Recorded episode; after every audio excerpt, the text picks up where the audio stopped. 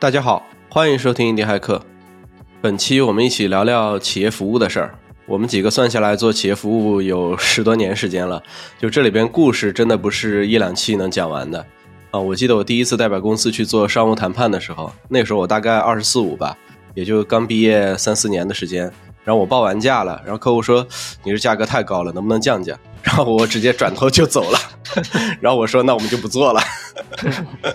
超有，但是后面合同的价格还是让了一点啊，就是还是签了。但是现在回想起来就是特别的愣。嗯，然后这个就是我作为一个企业服务新兵，就是闹出来的笑话。我们今天就来聊一聊这些，算是我觉得算是 culture shock 吧，就是聊一聊 to B 的跟我们之前在大厂啊，在传统的公司做 to C 的有一些什么区别。那在开始之前，先打个小广告啊，印地骇客的 Discord 社群现在已经全面开放了，链接在下方的 show notes 里边，点击即可进入。好了，那开始我们今天的节目吧。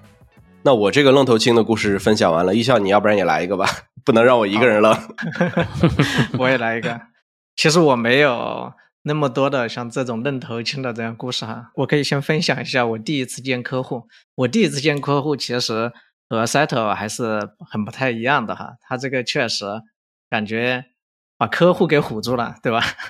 但是 我第一次见客户还是挺紧张的，说实话还是慌的一逼啊，就是。因为我相当于说是不是在二十四五岁像 Settle 这样就出来去搞 To B 了嘛，对吧？我是中间也已经工作很多很多年了，工作七八年过后才加入 Settle 他们一起去搞 To B 的业务，对。所以说我刚加入 Settle 他们公司的时候，可能就在第一个月吧，然后就跟着 Seto 去见了一个客户，这个客户是一个交通集团，反正是 IT 相关的。当时去见这个客户的时候，其实我啥都没有准备。然后 Seto 还给我分享了一把，对，就是哎，我们着装应该怎么搞？然后我是临时再跑去买了一个带领子的短袖的那种衬衫，就是要带领子的。因为对我来说，其实我可能在过去的整个职业生涯里面从来没有穿过这种带领子的衣服，可能都是短 T T 恤为主嘛。对我到客户的现场的时候，然后在那个会议室，一个很大的会议室，对面可能就坐着一排。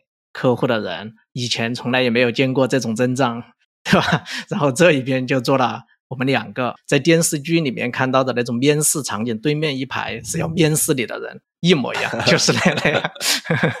啊，然后我就坐在那儿，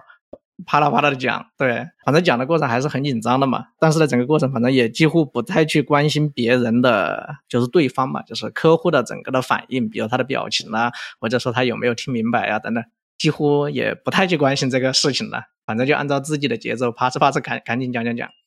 反正就希望能够快一点把这个东西给结束掉吧。这也是很早期的一个客户，对，反正就是在一个非常紧张的气氛当中就结束了第一次见客户。对，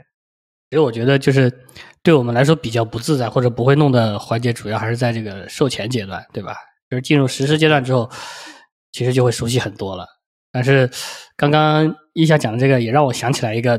一个故事啊，就是交付完之后的汇报环节的故事。就那个顾客户，他是个国企嘛，然后项目顺利结束之后，就是要向集团总部做汇报。那国企向总部做汇报，他这个形式感就做的特别足。然后那个项目经理还专门要求我说，你要去穿的正式一点，正式一点，还不是像一向一样说，哎，我穿个带领子的衣服就完了。他要求我穿皮鞋、西装、西裤、衬衫 去汇报，就是你知道。就像就像一下讲的，我们其实平时对吧，穿个带领子的已经是正式的不行了啊，基本上就是啊，polo 衫加上休闲裤啊，球鞋，这个就是我们的特别真实的装备了啊。然后那个时候我也没有这些东西嘛，那个时候我那个婚礼也没办，当然其实结婚的那个西装也不合适啊，那个质感上稍微对稍微太华丽了一点。然后我是现现去买的，对我是现去买的，然后跑到那边看了看，还挺贵。后来想想这个天气也挺热的嘛，那西装就不买了吧，就单买个西裤吧。然后那天在一个那个专门开会的那种度假区里面啊，然后有一个大礼堂一样的地方，然后我就穿着这个皮鞋、西装、西裤，梳了个油头啊，穿着这个皮鞋、西裤和衬衫，板正了一天，真的特别难受，就就。站在那里还好，那时候还没有发福啊，不用特别吸肚子，在那边 汇报了一天，真的就就这么一次啊，就这么一次，想想真的是挺不习惯的。对，我觉得刚才我们讲的，比如说在售前阶段或者跟客户谈判阶段，就是前期嘛，然后大家可能会比较紧张一点。但实际上，我们相对客户而言，在专业能力跟专业水平上面，那肯定是高于客户的嘛。我们只是讲说，在技术啊，在各个层面上面，肯定是高于客户的。呃，所以说在这个层面上面，我觉得大家可能都不会那么紧张。但是我自己还是觉得，我个人啊，就是刚出来面对企业的时候，内心还是有点傲慢。就是很多时候，我觉得我在技术层面上面，我对客户。我可以说是碾压，或者说怎么着的，因为那个时候可能没有这种互联网架构的这些东西，我们刚从淘宝、刚从阿里这些地方，然后把这些东西学出来，然后外面都没有，所以说你可以有教的这种心态。但是实际上，除了技术之外，你对于客户的业务可能一无所知啊。就是我觉得自己对客户的业务其实没有敬畏。我不知道你们也有没有这样的体感？嗯，我出来搞接触 to B，因为相对来说时间比你们要晚很多了嘛。然后我之前可能也在。阿里云待过很长的时间嘛，反正出来的时候，因为在阿里云嘛，见的东西都是一些很大的东西。那我出来的时候也总觉得说，我可以去把产品做到很大很强，做一个很大的平台，然后能够把一些客户的场景能够全链路的打通啊，我就能够一定可以征征服得了客户。但是那个时候其实就像赛特说的，确实缺少了很多很多对客户那一侧的一些现状啊，客户的环境啊。合合作伙伴啊，等等等等，就是整个 to B 的业务的理解吧。其实整个 to B 的业务，它可能比我想的要复杂的太多太多了，对吧？因为我当时加入 Set 他们公司的时候，我自己也去做了一个很大的产品嘛，比如我去从做基础开发者工具，然后这里面涉及到了很多的 DevOps 啊，然后微服务啊、大数据啊等等，好像都把我曾经可能在阿里、阿里云见过的。这样的一些场景啦、环境啦这些东西，我觉得都可以把它实现，就觉得这种实现就觉得自己挺牛逼的，对吧？那我肯定拿出去，觉得现在的客户的那些环境，一听客户分享他们的 IT 环境，都觉得很 low，对吧？嗯。然后或者说一看合作伙伴做了一个什么东西，哎，觉得这个东西也不太行，反正就觉得自己的这个最屌，对吧？确实会有这样的一些体感，或者说也叫傲慢。我觉得更多的还是对 B 端这个业务的那种敬畏之心是真的是缺乏的。然后我除了自己去做了很大的平台，最后那种大平台你反而拿到客户的环境里面去的时候，你会发现，在客户的环境去落地的时候就没有那么简单嘛。那客户他不可能说我把我现有的整个 IT 的环境全部铲掉，就用你的这个来做一个完整的替换，这个东西对客户来说成本太高了，是吧？这就是你对客户的。就是整个的这种思考是完全不够的。比如说，我还有一次也是信心勃勃的跑到深圳的一个客户，他们是做那个快递的嘛，一个快递公司的一个业务。对我去讲，啪啪啪把我的产品讲完了，客户都觉得我操，你们做的确实感觉挺先进的。但是他最后就问了我一个问题，就直接把我懵掉了。他问了一个啥问题啊？他说：“他如果我用了你这个基础平台过后。”那我现在公司的这一帮搞运维的人是不是要被裁掉？但是这个这就是他们 IT 部门的负责人嘛，又不是公司的 CEO，对吧？那 IT 部门的负责人就直接问了我这个问题，他也没有这么直接，他说是不是就会减少很多很多的那些传统的运维的人头？那事实上确实是这样的，明显我就和他交流的过程中感到，他就觉得这个可能暂时不太行。嗯，反正就是这样的一个对情况。这里面还有，比如说就是在 B 端业务里面，合作伙伴也是小少不了的一些情况嘛。我之前实施另外一个客户时候遇到的一个合作伙伴的这样的例子，就是当时是江苏省的一个一个企业，然后我们的产品进去了，其实已经部署好了，对吧？都已经运行了，然后有合作伙伴会在我们的产品之上再去开发这个合作伙伴这一方的产品，去部署他们的产品，对。就是这样的一个情况，但是呢，本来就已经部署好了，都实施的挺好的了。其实整个过程，但是那个合作伙伴就三天两头就来抱怨吐槽，说：“哎，我们产品有各种问题，这儿有问题，那儿有问题，反正就是各种不好使，对吧？”然后，嗯，我就那个时候就叫了同事过去去支援一下，去看一下究竟是什么情况啊。但是去了过后，反正好像不解决问题，反正这个合作伙伴始终隔三差五的。就会吐槽一下，对，给客户吐槽，也给我们吐槽，然后就没办法，所以我就亲自自己过去一趟，然后过去和那合和客户和合作伙伴，我们三方在一起开了一个会，我再给他们好好去讲了一下这件事情，这个产品过后，我发现在现场最后合作伙伴没有任何问题，曾经吐槽的所有的问题突然全都没了，完全都没了。那这是一个什么情况啊？所以最后下来我就和合作伙伴交流，才发现，哎，合作伙伴他需要的是，是你这个产品或者说你这个实施的这家公司的比较高级别的人过来。他需要见到负责人，他见到负责人的目的是说，哎，他希望和我们走得更近一点，熟悉一点。他在未来的一些客户里面，大家可以是不是能绑定合作去做一些新的客户？对，其实其实他想要的只是一个合作关系。对，但是你一直用下面一线的同学去的时候，他就不是很满意。对他需要见到负责人，所以我觉得这是一些就是今天 B 端的业务里面有很多很多。就是超越了，就像刚才赛特说的，在技术层面呢，这些我们自己最专业的层面的一些东西，是我们自己去先考虑的。确实，这就是敬畏之心嘛。嗯，其实说这个敬畏和傲慢的话，我觉得分阶段的，就是回想起来的话，其实最开始的阶段，我反而是有一点怯的，因为就是去客户那儿的时候，心里会觉得慌嘛，感觉自己不懂商务那套东西。啊，觉得说不知道怎么待人接物比较合适啊，感觉这是一个 新的世界，是吧？毕竟在那个之前，我们除了领工资，也没有干过什么商务的事儿。以前是我现在想想，以前自己好像是赚过点钱，就是大学时的时候，研究生的一个老乡学长介绍说学校要做一个宿管系统啊，介绍给我赚了点钱，但这个跟商务没关系。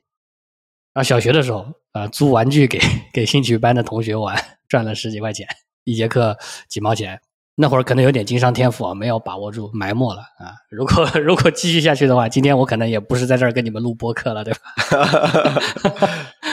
但是总之那个阶段刚开始的时候呢，是会有一种自己就被丢到了一个完全不同的这种生存法则的世界里的感觉。但实际上真的体验下来，其实也不至于这么夸张啊。当然这个阶段的不自信，并不是来自于业务啊，并不是来自于技术和业务，也没有体会到说啊客户的那个业务有多复杂、多难懂。没有这个感受，其实主要来自于这个新的人际关系这个环境啊。但是慢慢的熟悉了起来之后，呃，特别是后面更多的以顾问呐，或者说以实施这样的角色去到甲方那边的时候，你会发现其实也没什么不一样的，对吧？甲方和你对接共事的那些一线的人，其实都非常好啊，而且人家真的都是很信任你，相信你的能力，对吧？真的把你当老师。那个时候其实算是 to B 软件行业的一个红利期嘛。互联网企业的技术刚开始流向传统企业，对吧？大家迫不及待都想试一试。早期的时候，其实传统企业你就算想互联网化，需要互联网企业的技术的时候，那互联网企业压根不理你啊，对吧？他自己拼刺刀都拼不过来，天天想着怎么搞别人，根本不理你。所以那个时候真的还是有点飘的，就是觉得自己还挺牛逼的，懂的东西他们都不懂啊。明明他们好像也工作十多年了，怎么都都不懂这个玩意儿？实际上，对吧？甲方爸爸们懂的业务你也不懂啊。其实，那是就是缺少敬畏，对，觉得业务很容易学啊，觉得技术在手，什么业务都能搞定。其实现在想想，确实比较幼稚，因为实际上技术终究只是一种工具嘛，你就是拿把榔头，你不知道往哪敲钉子是完全没用的。而且，从这个趋势来看，工具总是能变得越来越好用和高效，对吧？从之前的 No Code，对吧，到今天 LLM 自己写代码，然后等到未来 AGI 真的实现的时候，你说这个编程这项技能。到时候怎么用啊？如何重新找到自己的位置还是个问题呢？嗯啊，当然这个这个稍微感觉稍微有点扯跑题了。就是今天聊 to C 和 to B 嘛，不是聊技术和业务，其实对吧？to C 其实也有业务的，但我觉得这里面对一个比较容易犯的错误，或者说一个一个错误的理解吧，就是不要因为 to C 的业务动不动就面向几百万人，而看清了 to B 可能面向几百人的业务，对吧？因为你 to B 有时候做了就是你给这个企业内部的一些。呃，运营人员去使用的嘛，操作人员去使用的，他可能几百人、几千人啊，大一点的企业几万人撑撑死了。To C 你动不动就是几百万人，但实际上这个完全不是一回事儿，对吧？我们先不说这个业务的社会价值啊，比如说拼多多是兄弟就来砍我，哦不对，兄弟就来看我是那个陈小春啊，拼多多的 帮我砍一刀，对吧？你到底创造了什么社会价值啊？而且实际上这个业务说它复杂吧，可能复杂在对人性的这个这个，对吧？呃，但是纯粹说业务复杂度和抽象程度，其实 to B 的往往就会更复杂，对吧？今天我们 to C 以前做 to C 做这么多年的这些人，你今天说哎，亚 P To B 里面最最常见的一个东西，对吧？ERP，、嗯我们有几个人能够把 ERP 这个事情说清楚的？嗯，其实单说基于单据的这种业务设计，这个事情其实 To C 很多人都是完全没接触过的，因为你 To C 里面不需要那些单据什么乱七八糟的。但实际嗯上、这个东西其实就是一个非常复杂的，而且通用性很高，适配性很强，对吧？然后你嗯整个串业务的能力很强，其实大家都不懂的。我觉得这个还是有挺大差异的。To B 的业务真的是蛮深的。是的，对，就是你在互联网嘛，对吧？就是因为今天的 to C 的业务，其实很多时候就是那种纯互联网公司嘛，那其实就是我们曾经待过的像淘宝啊、天猫这些纯互联网公司。其实，在这些公司里面，真的你我自己是觉得，反正在技术层面，你想去做一个什么东西，就是做得很强大，比如说你自己要开发一个很牛逼的东西也好，一个牛逼的系统啊或者产品，其实去落地起来，在公司内部去使用、去愿意去尝试，还是比较简单的，就是这件事儿。但是嗯你说你现在去做 B 端的业务，那你说你做了一个很强大的产品，你要就期望着在所有的客户那儿别人来抢着买你的东西，是吧？你就能够去落地很多很多的客户，这件事情就真的特别特别的优质了。就这嗯完全、对这个转换还挺大的，其实。对 B 端的落地往往非常非常复杂，就是它牵扯到很多系统、很多人，然后大家的使用习惯，尤其是你给一个小圈子里面去用的时候，那个小圈子的惯性会非常强。而且很多是的 B 端的传统企业，其实大家对于之前就是老的那种操作路径，它非常依赖。就往往你这样做进去之后，你可能得改很多。所以这个时候，确实 B 端你要怎么去落地这件事儿，就是它可能就是快不了的，嗯，就就是比较麻烦。嗯然后我也在想一个问题啊，之前在跟这些企业打交道的时候，很多时候因为我们都是有销售跟着一起嘛，但是去聊去讲的时候，其实很多时候你会发现，真正你能进到一家公司里面，不是因为你产品做的牛逼，有可能是因为价格，有可能是因为关系。嗯，我觉得这个东西对于我个人啊，我觉得是有很大冲击的。就是为什么一个好产品，为什么客户不要呢？就可能我的价格也没有比别人贵很多，或者甚至我跟他价格一样，但是我就是赢不了啊、或者说嗯我可能赢了，但是不是因为我，可能是因为销售关系好，对吧？就类似于这样子。就我觉得这个世界不单纯，我不知道你们怎么想的，这是我一开始的想法啊。嗯，其实这一点哈，但是我在阿里云里面去干活儿的时候，我所有的工作可能都不需要去面对客户，我也不需要去处理客户的一些问题。但是呢，我毕竟也做的是 to B 的产品，还是知道客户的前方的情况嘛，就对吧？总有一些呃团队的产品同学啊、售前同学会带回一些消息嘛，所以有这样的一个中中间的过渡的时候，就会好很多，就是这种冲击感就没有那么大。可能就知道嘛，这个 B 端的世界里面相对来说比 C 端要复杂很多，反正有这样的一个心理预期在这儿了。对，虽然说没有觉得说像 Set 这样，可能你刚开始都觉得我操，这个世这个世界怎么变得这么复杂，没有那么纯粹，是吧？没有到那种嗯程度。那实际上这里面肯定还是会有一些完全不一样的一些很强烈的感受。当我真正去面对 B 端的客户的时候，对，嗯有同样的分享故事，因为每次见完客户回来是吧，大家都要一起聊一聊，哎，今天又咋了咋了？嗯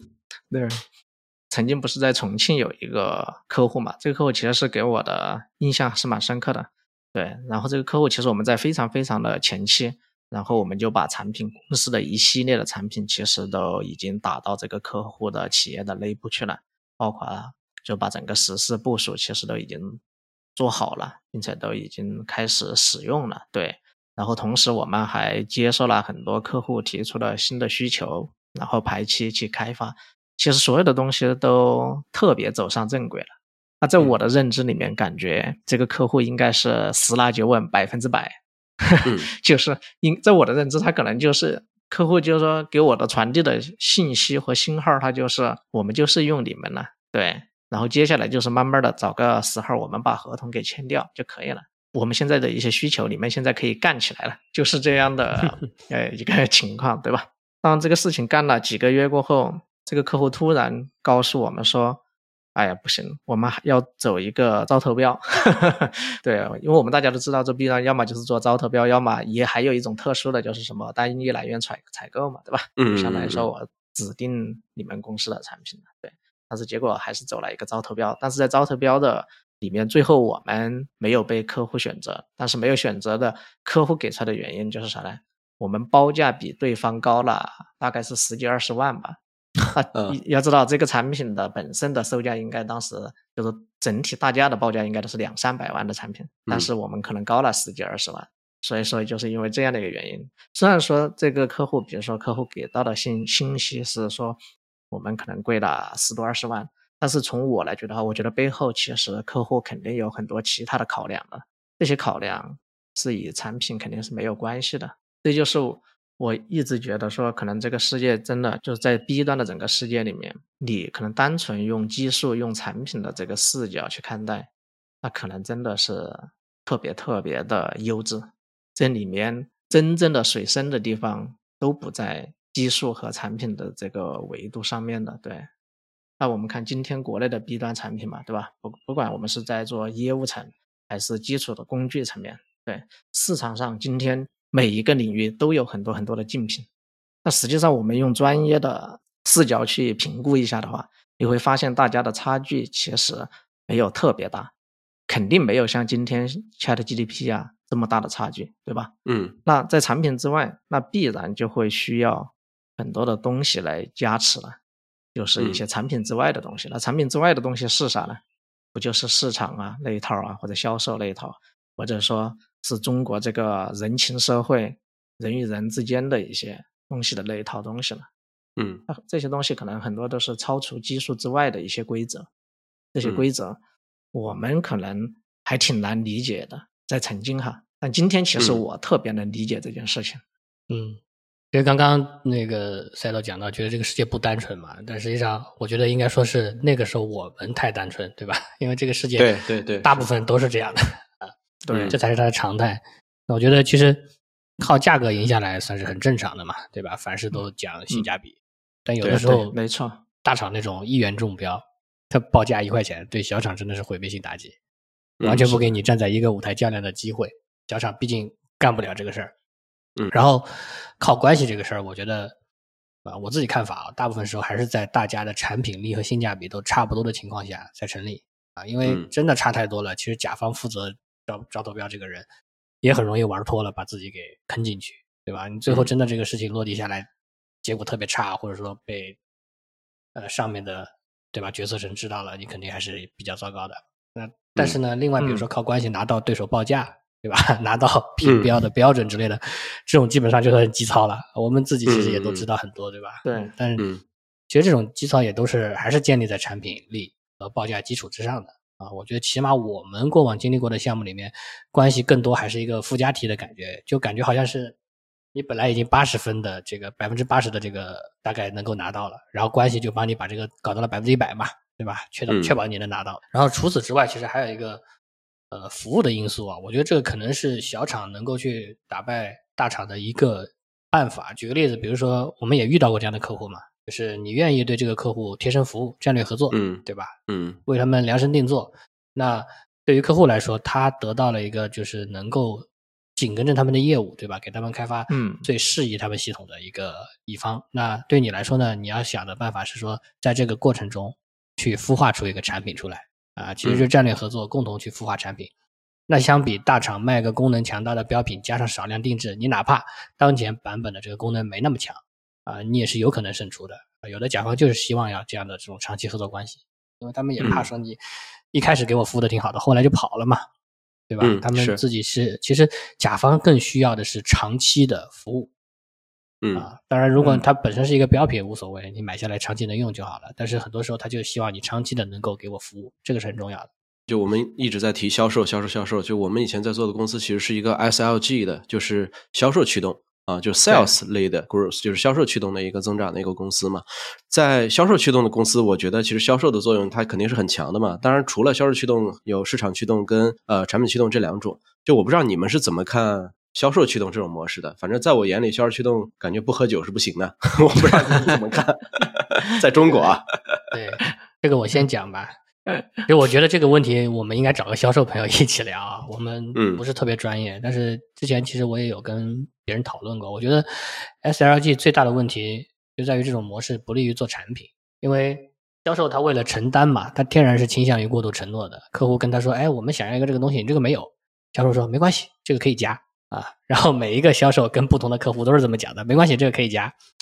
那实际上这个时候你其实就已经收了一堆定制需求回来了，对吧？这单子还没签呢，你定制需求都已经收回来了。那为了承担，啊，研发这边不想做，销售都会想办法让你做。然后从老板的角度看呢，这又很难拒绝，对吧？你缺钱的时候肯定是拒不可能拒绝的，有什么定制需求都得做。不缺钱的情况下呢，假如说销售这边都已经答应出去了，那为了后续的合作可能性，大概率也还是会接的，比较少概率会拒绝掉。那后面的故事就很容易想到了，对吧？也许刚开始的时候你还有一个比较好的产品的底子，然后呢，因为前面销售过度承诺了一堆东西，对吧？然后研发团队就疲于应付这种定制需求，然后产品成熟度就迟迟没有进展，然后交付的成本就越来越高。到这个时候，如果公司现金流还很很有压力的话，那前面销售接单就根本停不下来，对吧？然后老板也就催着销售，你赶紧去给我拿单子，拿单子，就恶性循环了。你的这个产品就永远做不起来。那但这个不是说 S L G 不好啊，就是这种模式可能不适合产品公司。那又或者说呢，就是在决策层在一开始就要想明白这件事儿，就是你要约束好你的销售侧，然后呢想办法要打通销售产品交付，啊，把这个协同做好，但同时要把产品和交付的隔离做好。啊，这种情况下你是有可能说我在销售的过程中去把产品还是能够做起来。毕竟，嗯，今天在国内做 to B 感觉还是离不开销售嘛，对吧？嗯嗯嗯，是对。其实 SLG 哈，就是核心就是 sales 嘛，就是靠销售来驱动这个模式，是与产品有很大很大的关系的。就你做的那个领域，可能它很多时候就是离不开。销售，但是有很多产品，它天然属性可能就是靠产品自己就可以去驱动整个的增长，去滚动起来。这个东西还是要去分开产品去看的。对，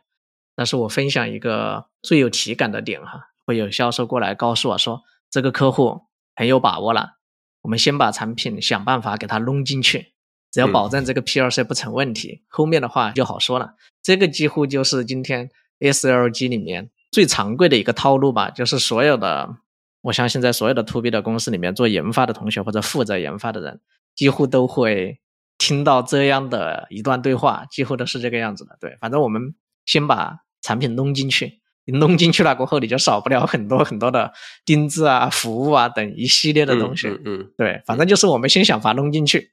因为一听这个话就觉得他好像不是产品自己被采购的，反正是我们想尽了一切办法让他先弄进去，我不管这个办法是啥。对吧？嗯，啊，我觉得这是一个，反正也也不能说不能说 S 二 G 它不好，对，但是它就是有些领域、有些产品上，它可能真的就是要靠销售这么强的销售去推动这件事儿，对。但从我个人的角度的话，我肯定是觉得这种生意模式做这样的企业，它确实这个模式跑的不是特别的性感。从我个人的角度，我觉得这个社会最好的一种生意的形态，它是怎么样的呢？哎，每一个人都能凭自己的专业赚钱。比如说我擅长什么东西，我最专业的东西在哪儿？我把我的东西放到这个市场里面去，然后有需要的客户就给我付钱，他去买单，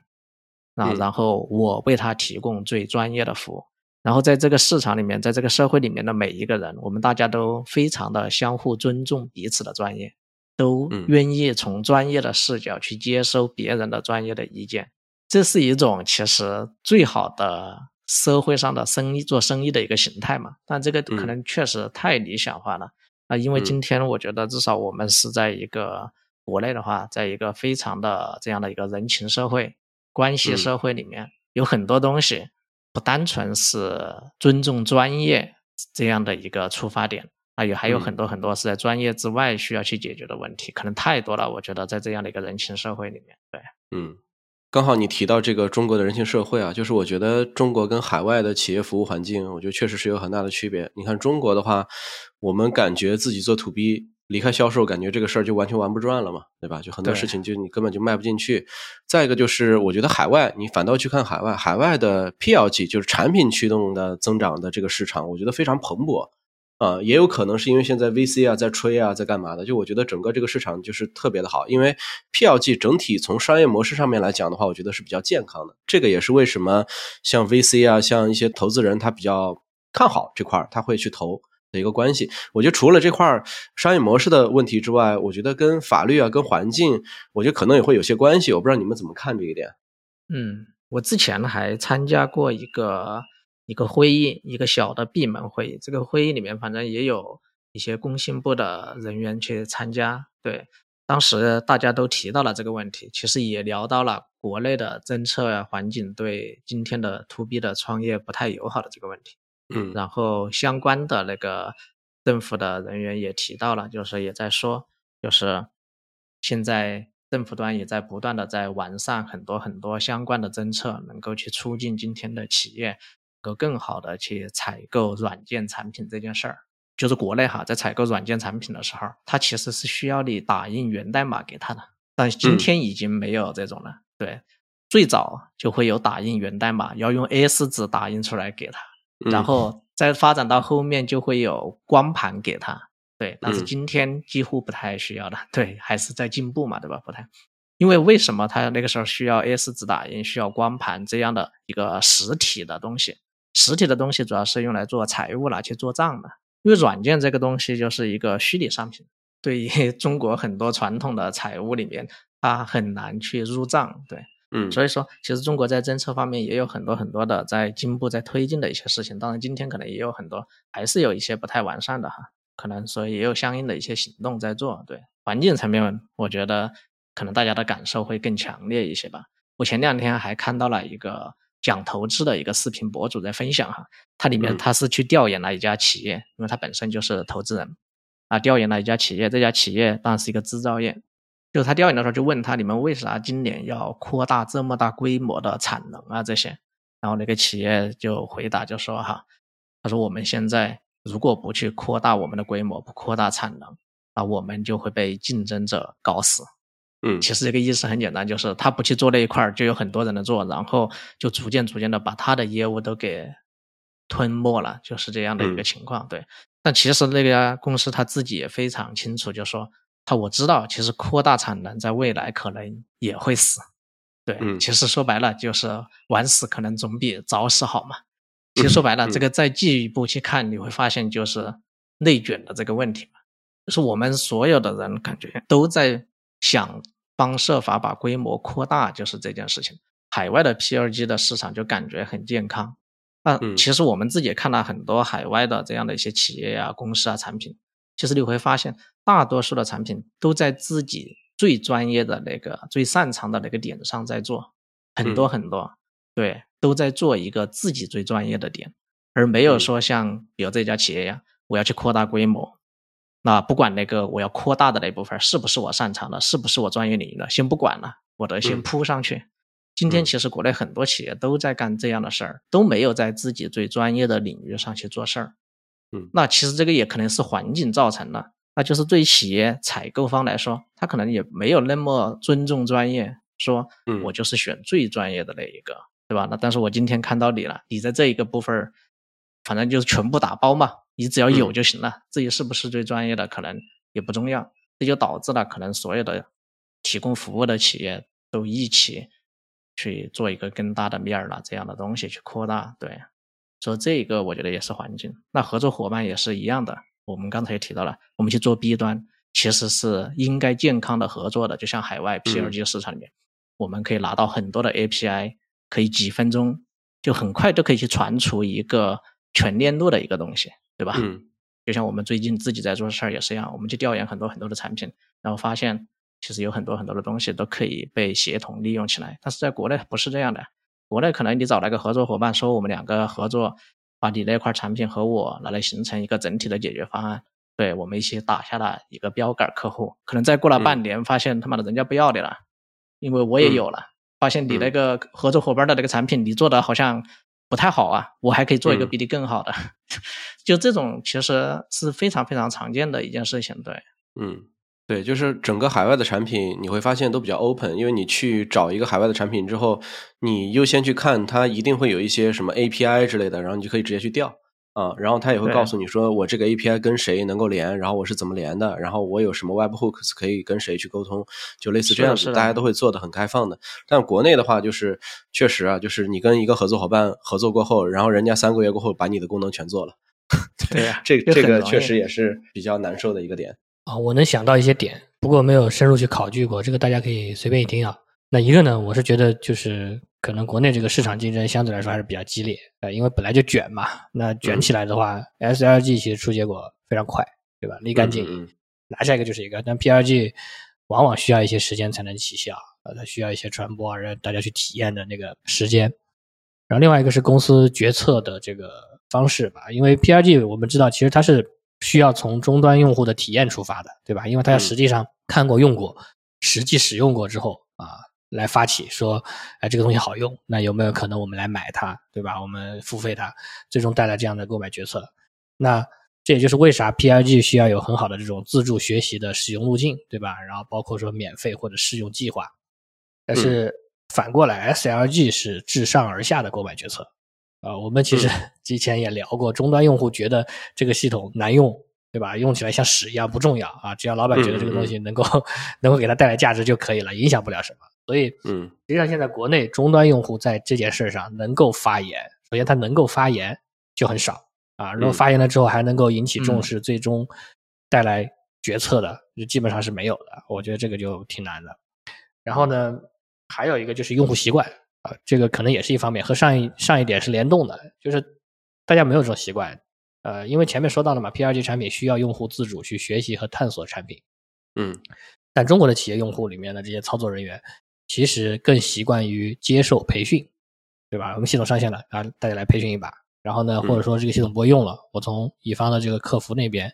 去获得帮助啊，基本上是不太会有这种自主去学习和探索的这种习惯的。嗯啊，总结来说，我觉得这个其实算是市场的文化差异吧，这个可能需要一些时间才能够改变过来。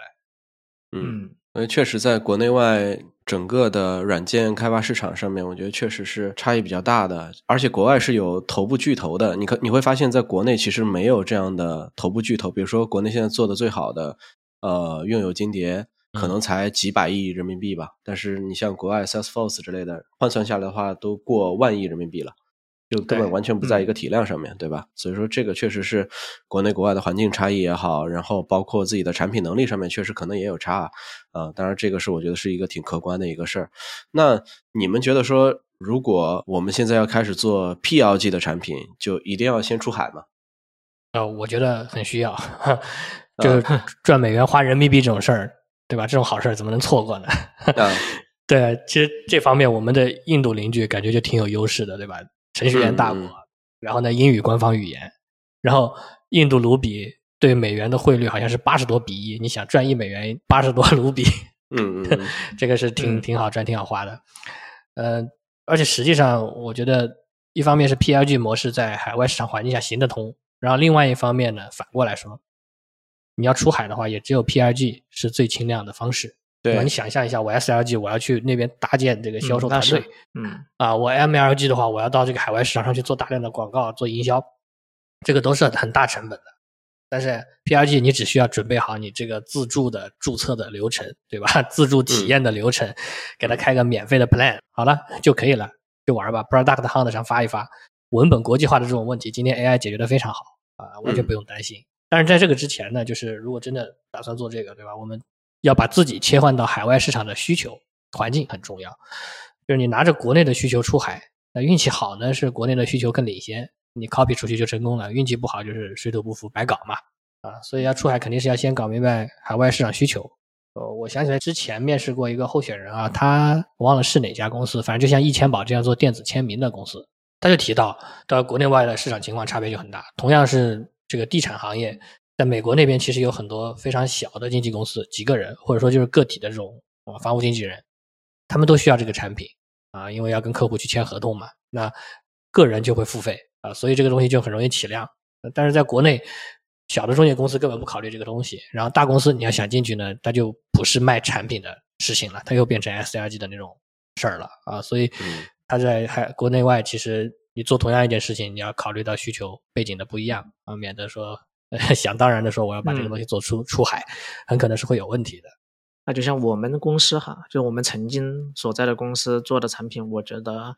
很难去做 PLG 这种模式，几乎你不太可能的，因为你要去改造企业的核心流程，你很难去影响一个终端的用户，就你很难从单个用户入手，说让这个用户喜欢上你的产品。然后才逐渐影响到整个团队愿用意愿意用你的产品，最后甚至整家企业可以采购你的产品。就是我觉得国内很多很多今天做企业服务的产品都做不到这个路径，但是国内也有很多的产品能够做到这种路径，对吧？啊，比如说就像一些做文档工具的，什么有什么石墨文档啊、飞书文档啊，啊 Nark 呀、语雀嘛，对吧？但是这些其实今天国内感觉不是很主流，因为这些工具感觉大厂全都做了，大厂都会去做，可能大厂就看得比较透嘛，就觉得这种生意好嘛。说实话，能够影响一下子影响几百万、上千万的人，然后再可能影响到各大企业，说大厂都把这些做完了。但是反过来，其实去看海外的话，这些各种每个工具点都有非常非常多的。中小型的公司在提供这样的专业的服务就很多很多，嗯，所以说你说你在国内去做 PLG 的产品去做什么东西呢？对吧？你真的去做纯粹的企业服务又行不通，但是如果你真的去选择做一个小工具，那你极有可能和大厂会在一个赛道上面，你肯定可能会在他们的火力覆盖范围内，这个很容易的，我觉得。那你可能今天大多数很多时候可能就选择到海外，但海外其实这个市场。竞争者也不少，现在现在你随便能想到的一个领域，发现其实产品都都不少的，都很多很多了。嗯，对。但总的来说，我觉得 P 二 G 的产品今天出海，从我的角度看，我觉得大概率还是一个好事儿。在国内，这个土壤和环境确实就没有这样的土壤和环境来支撑，感觉很难。嗯。我也讲一个，就是跟龟龟的那个相关的，就是他说这个赚美元花卢比的这个事儿。我现在深刻的能理解到一件事儿，就是在 YouTube 上面，不同区域的人的广告价值不一样。比如说我在 YouTube 上面，我如果我的粉丝都是欧美的，那美国的一个人看过广告，它的价值可能就是举个例子啊，可能是一美金啊。但是假如说这个人是东南亚的。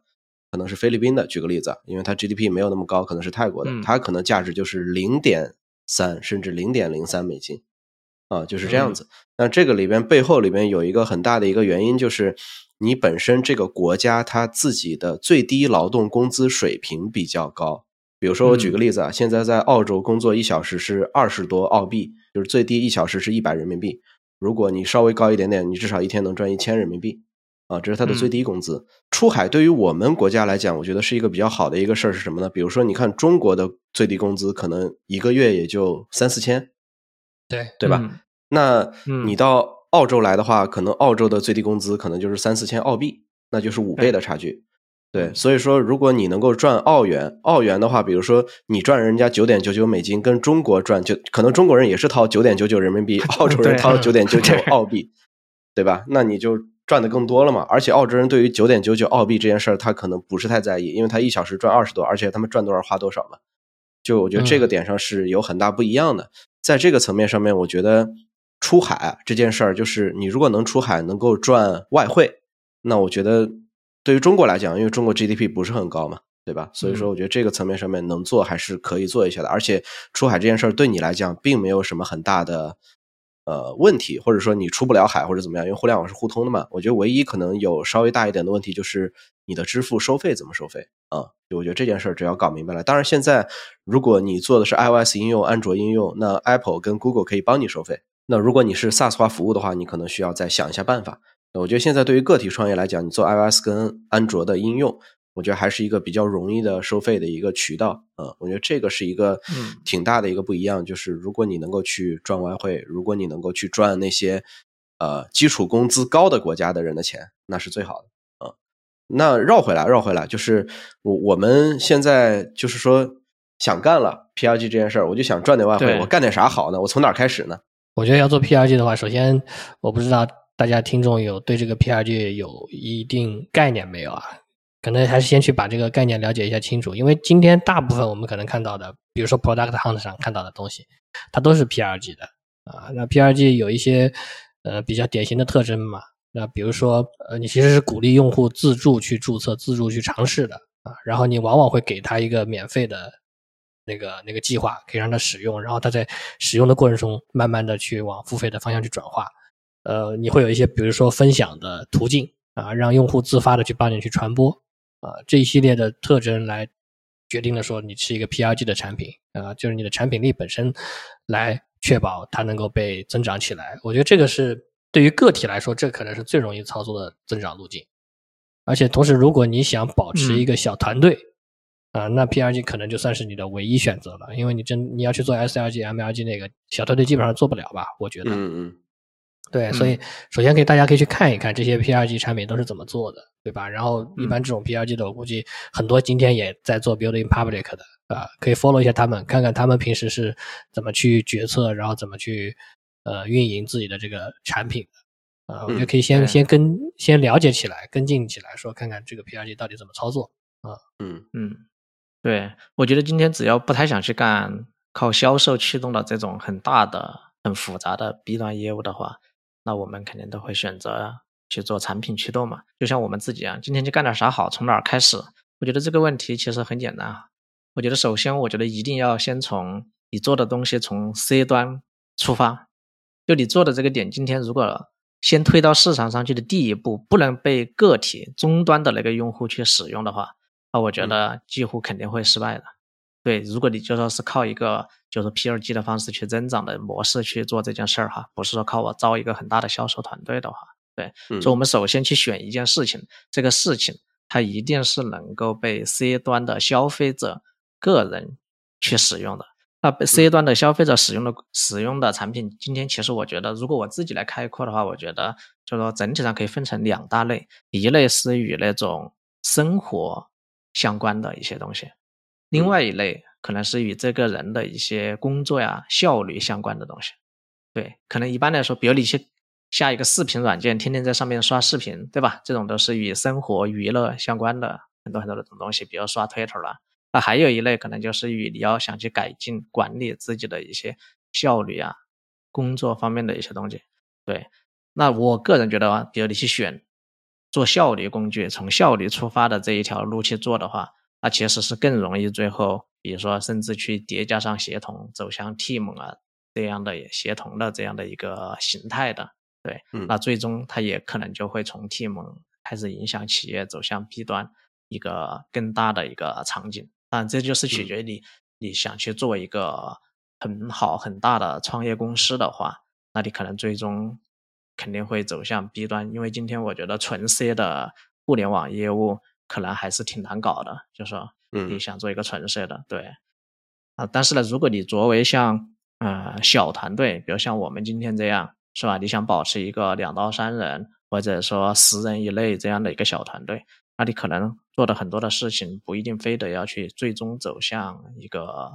B 端甚至大 B 的企业的内部了，那你可能能服务好那个特定的群体一小部分的人群的 C 端的工具啊。之类的产品，可能那也是一个非常非常不错的选择。对，嗯，整个的 PLG 的这个领域里面，我觉得有挺多事儿是能干的，就是要看我们自己发现的眼睛。我觉得我可以，我也可以建议一下大家，就是去。